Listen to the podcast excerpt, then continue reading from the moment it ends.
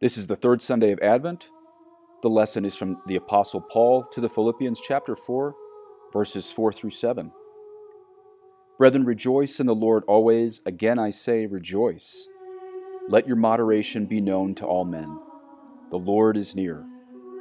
Have no anxiety, but in every prayer and supplication with thanksgiving let your petitions be made known to God.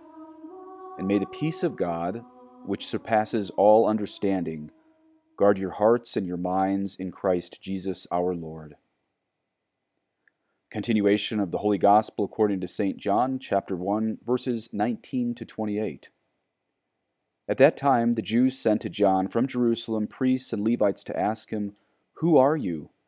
And he acknowledged and did not deny, and he acknowledged, "I am not the Christ." And they asked him, "What then? Are you Elias?" And he said, "I am not." "Are you the prophet?" And he answered, "No." They therefore said to him, "Who are you, that we may give an answer to those who sent us?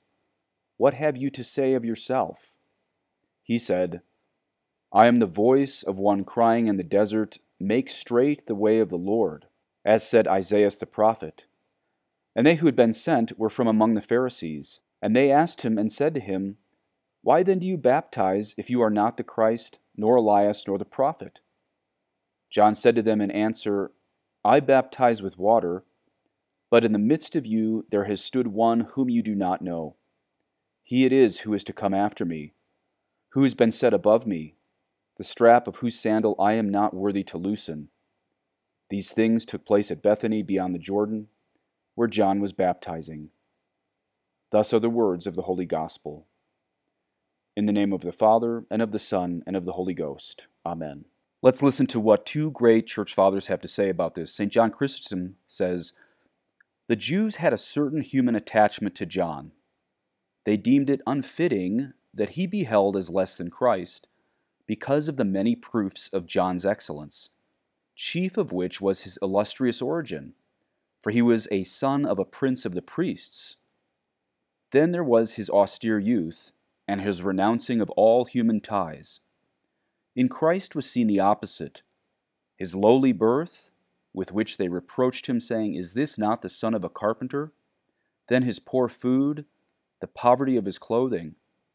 Since, therefore, John was continually sending them to Christ, they, preferring to have John as teacher, send to him, thinking to draw him by flattery, so that he would declare himself the Christ.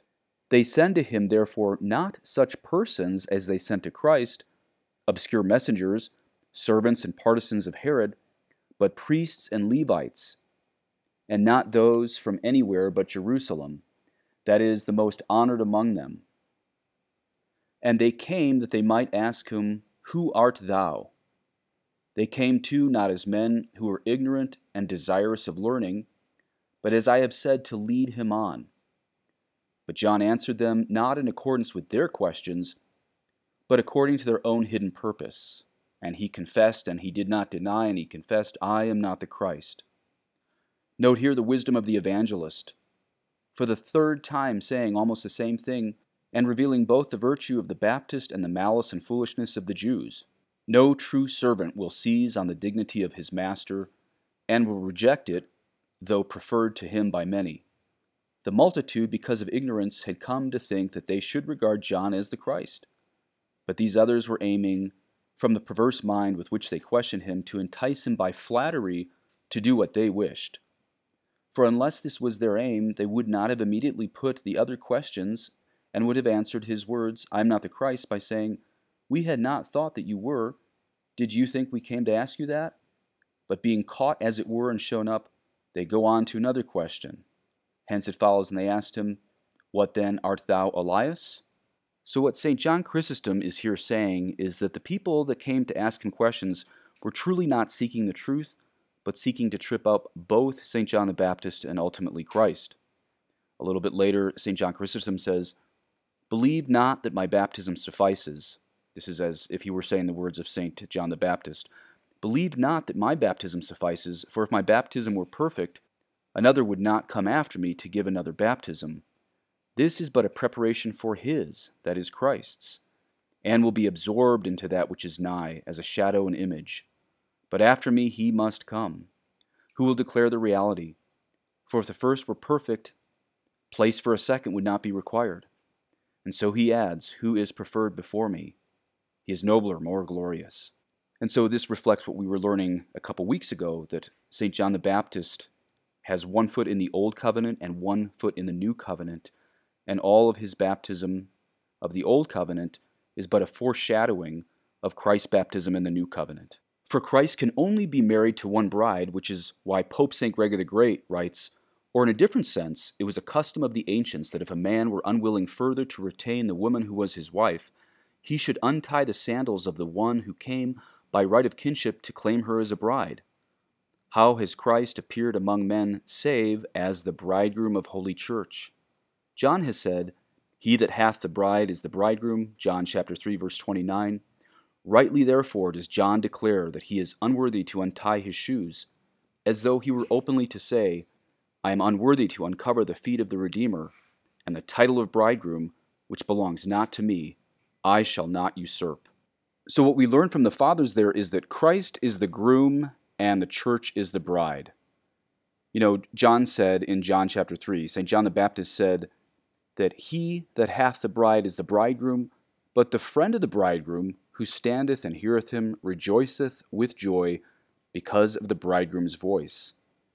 This, my joy, therefore, is fulfilled.